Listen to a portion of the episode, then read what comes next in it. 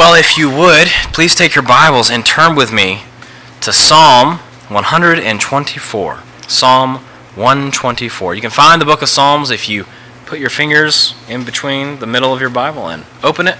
You should land there. Uh, this morning we're going to be continuing in our series through the Psalms of Ascent. Uh, the Psalms of Ascents, actually. Um, and this morning we're going to be specifically looking at Psalm 124 and Psalm 125. God will never give you more than you can handle. Anyone ever heard that before? Maybe anyone ever used that phrase? Well, my guess is that you probably have. Maybe you've said it to yourself. Maybe you've said it to somebody who was struggling with something. Now, I think the spirit behind that statement is very good. It acknowledges that God is in control, that he is sovereign, that he is king. And it rightly indicates that he is watching over us, that he knows us, that he has regard for our weakness. These are precious biblical realities. Uh, 1 Corinthians 10, verse 13 says, No temptation has overtaken you that is not common to man. God is faithful, and he will not let you be tempted beyond your ability. But with the temptation, he will also provide a way of escape that you may be able to endure it. The thing is, life is full of overwhelming circumstances. Tragedies happen. We go through things that bring us to our wits' end. Loved ones die unexpectedly. Hopes and dreams get dashed. Work becomes an overwhelming burden. Fear of the unknown becomes so oppressive that we can hardly breathe. And it's in moments like that when statements like, God will never give you more than you can handle, just feels trite and they lose efficacy because when we hear something like that, oftentimes we conclude things like, well, since God will never give me more than I can handle, then I've just got to endure. I've just got to overcome. I can beat this if I just pull myself up by my own bootstraps. The reality is that God often pushes us to the brink of ourselves so that we may learn to depend wholly on Him. So it is more accurate to say, as one pastor has put it, that God will never give his people trials in which he will not sustain them and bring them through to everlasting glory. God's steadfast deliverance is a reason to give him praise. Praise is an ascription of worth to God's name that flows from a heart that has been affected by the awesome reality of who He is and of what He has done. As we saw last week, God gives his people a durable joy, a joy that is able to weather every circumstance. He is with his people to sustain them and to keep them through every trial. So, the right response to those realities of God's saving power are, is thankfulness and praise. Now, when we were in the book of Galatians, we learned about the conflict that exists between our fallen nature, and which was what Paul refers to as the flesh, and the Holy Spirit, who is at work in believers to shape them and to mold them into the likeness of Christ. So there's a fight going on in each and every one of us. Each day we wage war against old desires which are opposed to God and to His will for us. We battle with a, with a sense of pride and a sense of entitlement that God owes us, that He ought and must love us, that He must give us His blessings. Uh, this is a necessary battle because entitlement is a joy killer. Entitlement is a joy killer. It smothers joy like a wet blanket. Thankfulness, on the other hand, fuels joy. A thankful heart fans joy's flame alive so that it endures in every circumstance. So, in our fight against the flesh, in a world where tragedy and hardship and overwhelming circumstances are a reality, we must strive by the Holy Spirit to develop a heart of praise and of thankfulness so that our joy may be made full. And Psalm 124 and Psalm 125 instruct us in how to do this. So, our goal this morning is to learn how to develop a heart of praise and thanksgiving, how to pursue praise and thanksgiving and the joy of Christ. So let's begin by reading our text. Uh, if you would, please stand for the reading of God's Word. I'll be reading from Psalm 124 and 125, both in their entirety. This is the Word of the Lord. A song of ascent of David. If it had not been for the Lord who was on our side, let Israel now say, if it had not been for the Lord who was on our side when people rose up against us, then they would have swallowed us up alive when their anger was kindled against us. Then the flood would have swept us away. The torrent would have gone over us. Then over us would have gone the raging waters. Blessed be the Lord who has not given us as prey to their teeth. We have escaped like a bird from the snare of the fowlers. The snare is broken. We have escaped. Our help is in the name of the Lord who made heaven and earth a song of ascents. Those who trust in the Lord are like Mount Zion, which cannot be moved, but abides forever. As the mountains surround Jerusalem, so the Lord surrounds his people from this time forth and forevermore. For the scepter of wickedness shall not rest on the land allotted to the righteous, lest the righteous stretch out their hands to do wrong. Do good, O Lord, to those who are good and to those who are upright in their hearts. But to those who turn aside to their crooked ways, the Lord will lead away with evildoers. Peace be upon Israel. This is the word of the Lord. Please be seated. God beckons each and every one of us to come into his presence with joy and gladness. Psalm 55 says, Oh, come, let us sing to the Lord. Let us make a joyful noise to the rock of our salvation. Let us come into his presence with thanksgiving. Let us make a joyful noise to him with songs of praise. For the Lord is a great God and a great King above all gods. In his hand are the depths of the earth, and the heights of the mountains are his also. God's praise is not abstract. Thankfulness is a result of the goodness of the reality of who He is and of the goodness and the reality of what He has done. The key to developing a heart of praise is to come into contact with the glory, with the power, with the holiness of God. When the glory of God, when the glory of who God is and the power of His work ceases to be just simply a term or a doctrine in a book to you, and when it becomes a reality that we actually experience, our hearts have no choice but to burst with praise and thanksgiving to Him. Psalm 125 and Psalm 1, Psalm 124 and Psalm 125 put that into action. These are the kind of songs that make the heart soar, that exhilarate the soul. They fill God's saints with praise and thanksgiving, and consequently with joy, because they bring us into contact with God's awesome character, and they make us meditate on His mighty work on our behalf. So, the goal this morning, the goal, my goal this morning, is to see your hearts filled with joy and thanksgiving and praise to God as you consider the ways that God has worked on your behalf and the reality of who He is. And that brings us to consider our main idea this morning, the main idea that runs through both of these Psalms.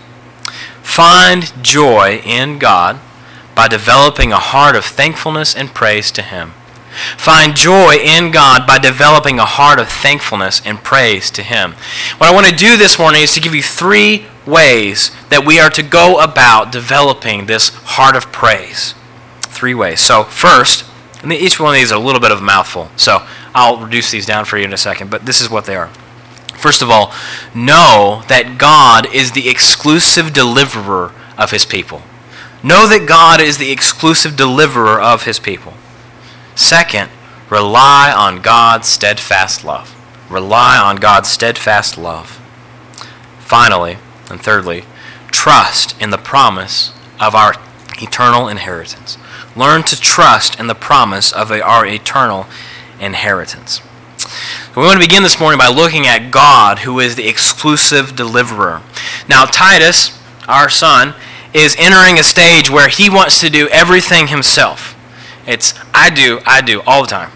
So whether it's washing hands, opening the fridge, climbing up in his car seat, it is always no, Titus, do. He's becoming more and more capable and independent, and with a baby, with a new baby, I am grateful that he is motivated to do some of those things for himself. But this newfound self reliance can create some problems. You see, he's not always aware of the ways he is dependent on a watchful eye looking over him, making sure he's not putting himself in a dangerous situation. He's able to succeed in some of the things that he wants to do because we're there. Otherwise, it would be a situation that would be completely overwhelming to him. Now, when you read Psalm 124, you get the idea that David, who wrote this psalm, has just been through the wringer. Actually, you get the idea that the whole nation of Israel has been through some overwhelming situation, something that they could not handle on their own.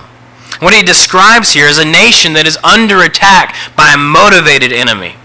In the second part of verse 2, he says that people had risen up against them, that they were about to be swallowed up alive, uh, that when the anger of these aggressors was kindled, then the flood of their rage threatened to sweep them away, that the torrent of their violence was about to go over them like raging waters that burst out of a broken dam.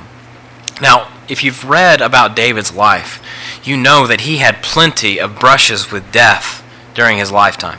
It's hard to say whether he's referring to a specific situation here in his own life, or whether he's meditating on the many times when overwhelming circumstances threatened to wipe out God's people.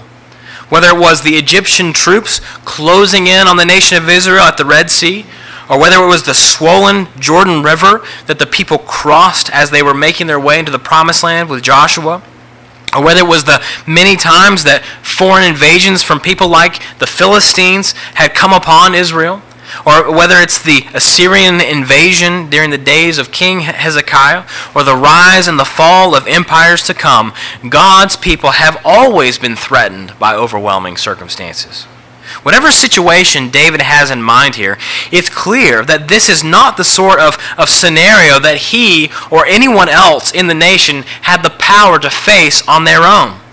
This is a situation where God's people had been pushed to a point that was beyond their own abilities. They had been given more than they could handle. They were in danger of being completely overwhelmed, wiped out, caught in the path of a flood of hatred and of violence and of anger with no way to get out. Now, maybe as you read these words, you can relate to what David is referring to here. Maybe you have been in a place where you were so low, where you had exhausted every resource you had and nothing was working and you were about to despair. Maybe you, uh, maybe you struggle with depression and on a regular basis, you feel like the world is just pressing in on you, that you have nowhere to go, and that you are one breath from total despair. Maybe you have been in a life and death situation like David is describing to you, uh, describing here, where you thought to yourself, "This, this is it. This is how it ends." And something to be brought low like that, isn't it? To hit rock bottom, to feel the reality of weakness and ineptitude.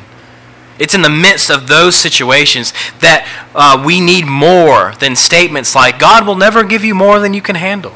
It's in those moments when we realize how truly dependent we are on the kindness and the watchfulness of our Creator. It's in those moments when we need to know that we need to know that the God who made heaven and earth is the God who helps us and who delights in being our exclusive deliverer. Notice in the first in, in the opening uh, two verses of this psalm how David focuses not on the overwhelming odds that Israel had faced, nor on the fury of their enemies, but on the power of God to save his people from what they couldn't handle themselves. He opens this psalm from the very beginning. You don't even know he's in trouble. If it had not been for the Lord who was on our side, if it had been anyone else, then when people rose up against us, they would have swallowed us up alive, like that great fish that swallowed Jonah. If it had not been for the Lord who was on our side, we would have been swept away as if caught in Noah's flood. It was the Lord who prevented an overwhelming situation and an overwhelming adversary from consuming his people. No one else had power to save them. The reason they were not consumed, the reason they were not swept away, the reason they were not destroyed by the rage of this motivated enemy, David says, is because the Lord was on their side. There is something about having a close brush with death that gives a person clarity of vision and focus on what really matters. Uh, when you make a bad turn on you're driving on the road and someone screams past you honking their horn and you jerk away just in time, you drive differently for at least the next 30 minutes, don't you? As David pondered about how God had prevented Israel from being consumed by these enemy nations, he recognized that the glory was God's exclusively. No one else can take credit here. No warrior, no mighty man of Israel could boast. The glory of this victory was God's alone. And that called David to boast, not in himself, not in the armies of Israel, but in the Lord of hosts who had delivered them. Look at how he responds to this in verses 6 and 7. Blessed be the Lord, who has not given us as prey to their teeth. We have escaped like a bird from the snare of the fowlers. The snare is broken, and we have escaped. When David considered how God had worked to save his people, his heart was filled with awe. It was filled with praise and joy and thanksgiving. This is the natural response of the heart that has come face to face with the power and the glory of God. He is worthy of our worship and our praise. Uh, this psalm isn't like the other songs of ascent that we have read so far, which are an appeal to God to do this. It's written by someone who has experienced that salvation for themselves. And as such, David's heart could not help but burst forth with worship because he had seen firsthand how God had shown regard for his name and for his people, which he had set apart to be his own. If David rejoiced like this when God delivered Israel from their enemies, how much more should our hearts be filled with praise and thanksgiving to God who has delivered us from our greatest enemy, sin and death? In regards to boasting, the gospel does two things. First of all, it empties us of boasting in ourselves because it exposes our inability to save ourselves through our own efforts. Ephesians 2 8 and 9 say, For by grace you have been saved through faith, and this is not your own doing, it is the gift of God, not a result of, of works, so that no one may boast. The second thing the gospel does is that it fills us with praise to God, boasting in the victory of the cross of Christ, through which God has saved us, in hope of the eternal life which He has secured for us. 1 Corinthians 15 says that when the perishable puts on the imperishable, and the mortal puts on immortality, then shall come to pass the saying that is written Death is swallowed up in victory. Oh, death, where is your victory? Oh, death, where is your sting? The sting of death is sin, and the power of sin is the law. But thanks be to God who gives us the victory through our Lord Jesus Christ. Suffice it to say, brothers and sisters, that if Christ were not on our side, we too would have been swallowed up by death. We would have reason to fear the grave we too would be consumed by the flame of God's righteous anger. We too would be kept in bondage to sin, unable and unwilling to seek peace with God. But God has done what we could not in the weakness of our flesh. He has conquered sin, He has conquered death, and He has put them both to death in the work of Christ on the cross. If we would have hearts that are filled with thankfulness and praise to God the way they should be, then let us follow David's example and begin by seeing, knowing, and rejoicing in the God who exclusively delivers us through His grace as an overwhelming, uh, from the overwhelming condition of our sin. The second way we develop a heart of praise is by learning to rely on the steadfast love of the Lord. Life has its ups and downs, doesn't it? As seasons change, so do the circumstances of our lives.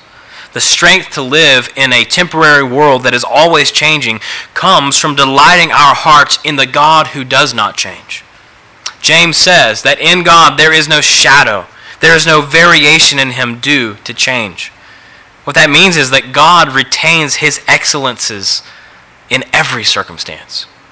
A tree will flourish no matter the weather as long as it is planted in good ground, and so will the heart that is anchored in the steadfast love of God.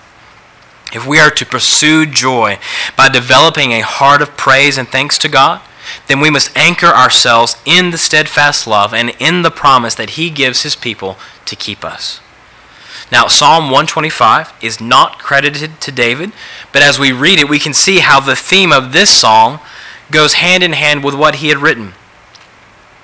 Psalm 125 begins by saying, Those who trust in the Lord are like Mount Zion, which cannot be moved but abides forever. As the mountains surround Jerusalem, so the Lord surrounds his people from this time forth and forevermore. Now, there's nothing in this psalm that speaks of the love of God directly, but the way that the psalmist speaks about God's love for his people really cannot be, uh, be described in any other way. Uh, similar to what we've already seen in Psalm 124, the psalmist sings here of the way that God keeps and guards his people in the midst of every calamity. He begins by identifying who God's people are. He says that God's people are those who trust in him. Now, this is an important distinction. God's people are distinguished by a unique relationship that they have with him. They trust him. That's how you can identify God's people. It's a matter of faith. Now, having just gone through the book of Galatians together, our ears should light up when we hear the psalmist talking this way. It's not those who live in a particular place or come from a particular, from a particular people who are movable. It's those who trust in the Lord. Those who trust in the Lord, we are, we are informed by Paul, are the true children of, of Abraham, the inheritors of his blessing. In verse 2, the psalmist goes further. He calls those who trust in the Lord God's people. There's a connection between God and those who trust him. They are defined by this relationship. They are his people, and because they are his people, he keeps them. In the second part of verse 2, we, we, the psalmist says that the Lord surrounds them, that they are established by him, that they are kept by him, so that they cannot be moved. They are so secure the only imagery he can come up with is the mountains. They are fixed and immovable. And it's, it's no accident here that the psalmist compares God's people to Mount Zion and the mountains that surrounded Jerusalem. Mount Zion and Jerusalem were the place, if you recall from last week, where God had chosen to make his presence dwell in a special way. God's people have a relationship with him. His presence is with them. He regards them with steadfast love. He surrounds them. He provides for them. He protects them. In both of these two verses, the psalmist really plays up the idea that this is an enduring relationship. It says, As Mount Zion abides forever, so do those who trust in the Lord. He surrounds them with his presence forever and forever. It doesn't get better than this. It doesn't get better than this. We give thanks and praise to God for the way that He provides for our every need. But the psalmist here is saying that God has given us something far greater than anything on earth. He has given us himself. Those who trust in the Lord are kept safe and secure by his presence. He delivers his people from the plots of the wicked and fills their hearts and their lips with praise for him. Surely the righteous shall give thanks to your name. The upright shall dwell in your presence. Psalm 140, verse 13. And the presence of God has never been felt, it has never been experienced in the same way like it has been experienced in the person of Jesus Christ. Jesus is Emmanuel, God with us. As the Son of God, the second person of the Trinity, Jesus took on flesh and dwelt among us. In him was life, John says, and the life was the light of men. The light shines in the darkness, and the darkness has not overcome it. It is secure. He came to his own, and his own people did not receive him. But to all who did receive him, who believed in his name, who trusted in him, he gave the right to become children of God, who were born not of blood, nor of the will of flesh, nor of the will of man, but of God. You see how what John says about Jesus reflects what the psalmist says in Psalm 125. The words of Psalm 125 have become a reality in the person and the work of Jesus. He has broken down the dividing wall that existed between God and man because of sin through his work on the cross.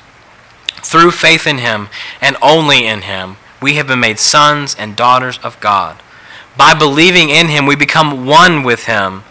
His death becomes our death. His life becomes our life. And now there is no veil that separates God from his people. There is only life and love in the salvation he has purchased for us. So we develop a heart of praise by the work of the Spirit in us when we put our hope in the love that God has shown us when he sent his only begotten Son into the world to rescue us, giving us the promise that all who trust in the name of the Lord shall be saved. The love of Jesus never dulls. It never wanes. It does not ebb. It only flows from a never ending fountain as we rejoice in him. Now, the third way that we develop a heart of praise is by trusting in the promise of our eternal inheritance in King Jesus. We develop a heart of praise by trusting in the eternal inheritance Christ has secured for us. In verses 3 through 5, the psalmist switches over to compare the inheritance of the righteous with the inheritance of the wicked. What's interesting is that as he does this, he frames this in, ter- in kingdom terms. Look at verse 3. For the scepter of, the, of, of wickedness shall not rest on the land allotted to the righteous, lest the righteous stretch out their hand to do wrong. Isn't that interesting? The psalmist is saying that God will not permit the scepter, which is a symbol of kingdom power and kingdom rule, the scepter of wickedness, to rest on the land which has been given to the righteous. And the reason he gives for why God will not permit this is lest the righteous stretch out their hand to do wrong. So God is actively at work here, protecting the righteous, ruling over them himself, expelling the rule of wickedness from the land that has been reserved for them in order to preserve them from acting wickedly themselves. A righteous ruler establishes the joy of his people, whereas the scepter of the wicked brings pain. Consider Proverbs 29, verse 2. When the righteous increase, the people rejoice, but when the wicked rule, the people groan. Now, as we look at this psalm and we think about the history of Israel, we have to admit that Israel definitely had more than its fair share of wicked rulers. The majority of the kings which are talked about in the Bible, whether we're talking about the northern kingdom of Israel or the southern kingdom of Judah, were not godly men. The people had plenty of opportunity to groan under the scepter of wicked men. Uh, verse 3, then, I find, leaves us hungry for a better king, for a king whose scepter always rules in righteousness, whose rule keeps the hand of the righteous from doing wrong. Uh, frankly, verse 3 leaves us hungry for King Jesus, who is called the Lion of the tribe of Judah, the root of David, the one who has conquered, who is worthy of praise and of honor because he was slain like a lamb for the sins of his people, who by his own blood has ransomed people for God from every tribe and language and people and nation, making them a kingdom and priest to God. You know, without Jesus and his redemptive work, Psalm 125 would be the worst news ever. It would be the worst news ever because while a psalmist talks about how God is eager to preserve the righteous, in verse 5 he says, But those who turn aside to their crooked ways, the Lord will lead away with the evildoers. Now, under the Mosaic covenant, one of the curses God pronounces on those who break his law was to be expelled out of the land of blessing. When the psalmist talks about evildoers being led away, he's talking about exile. He's talking about the way that Adam and Eve were expelled from paradise when they transgressed God's rule. He's talking about the way that Israel was expelled out of the promised land because they would not repent. He's talking about the way that one day Jesus will look at those who do not believe, who have not trusted on him, and say, Depart from me, you workers of lawlessness, for I never knew you. It is terrifying to read this psalm with the pronouncement of the law that no one is righteous, no, not one. For no one understands, no one seeks God. All have turned aside. Together they have become worthless. No one does good, not even one. If, if that was the end of the story, then there would be no reason for Psalm 125 to fill our hearts with joy and praise. They could only fill our hearts with despair because we all stand convicted before God as sinners. But the good news is that that's not the end of the story because God has done what we could not. He has made a way to secure righteousness for all who believe, who trust in the salvation which has been secured by Christ the King. We read this now, we read this in Romans 3:21 that the righteousness of God has been manifested apart from the law, although the law and the prophets bear witness to it. The righteousness of God through Jesus Christ for all who believe. For there is no distinction, for all have sinned and fall short of the glory of God and are justified by his grace as a gift through the redemption that is in Christ Jesus, whom God put forward as a propitiation or as a payment by his blood to be received by faith. The reason this psalm leaves us hungry for a righteous king is because it was written looking forward to the day when God would secure his people through the work of his Son, Jesus Christ, setting up his kingdom, a kingdom which will never be moved, which is being expanded even today to every corner of the globe. How does this fill our hearts with praise and thanksgiving? Because it teaches us to hope in a greater city, in a heavenly kingdom, New Jerusalem, where Christ is making all things new. The gospel is not good news if it's for this life only, because it's costly, but it's worth it, because the inheritance that Jesus has secured for us is a treasure that robbers cannot break in and steal and where neither moth and rust can destroy. This world has plenty of treasures in it, but none of them last. None of them finally satisfy. Jesus calls us to trade the meager hope we have in those temporary pleasures for the pleasures that He offers in His presence, where there is fullness of joy.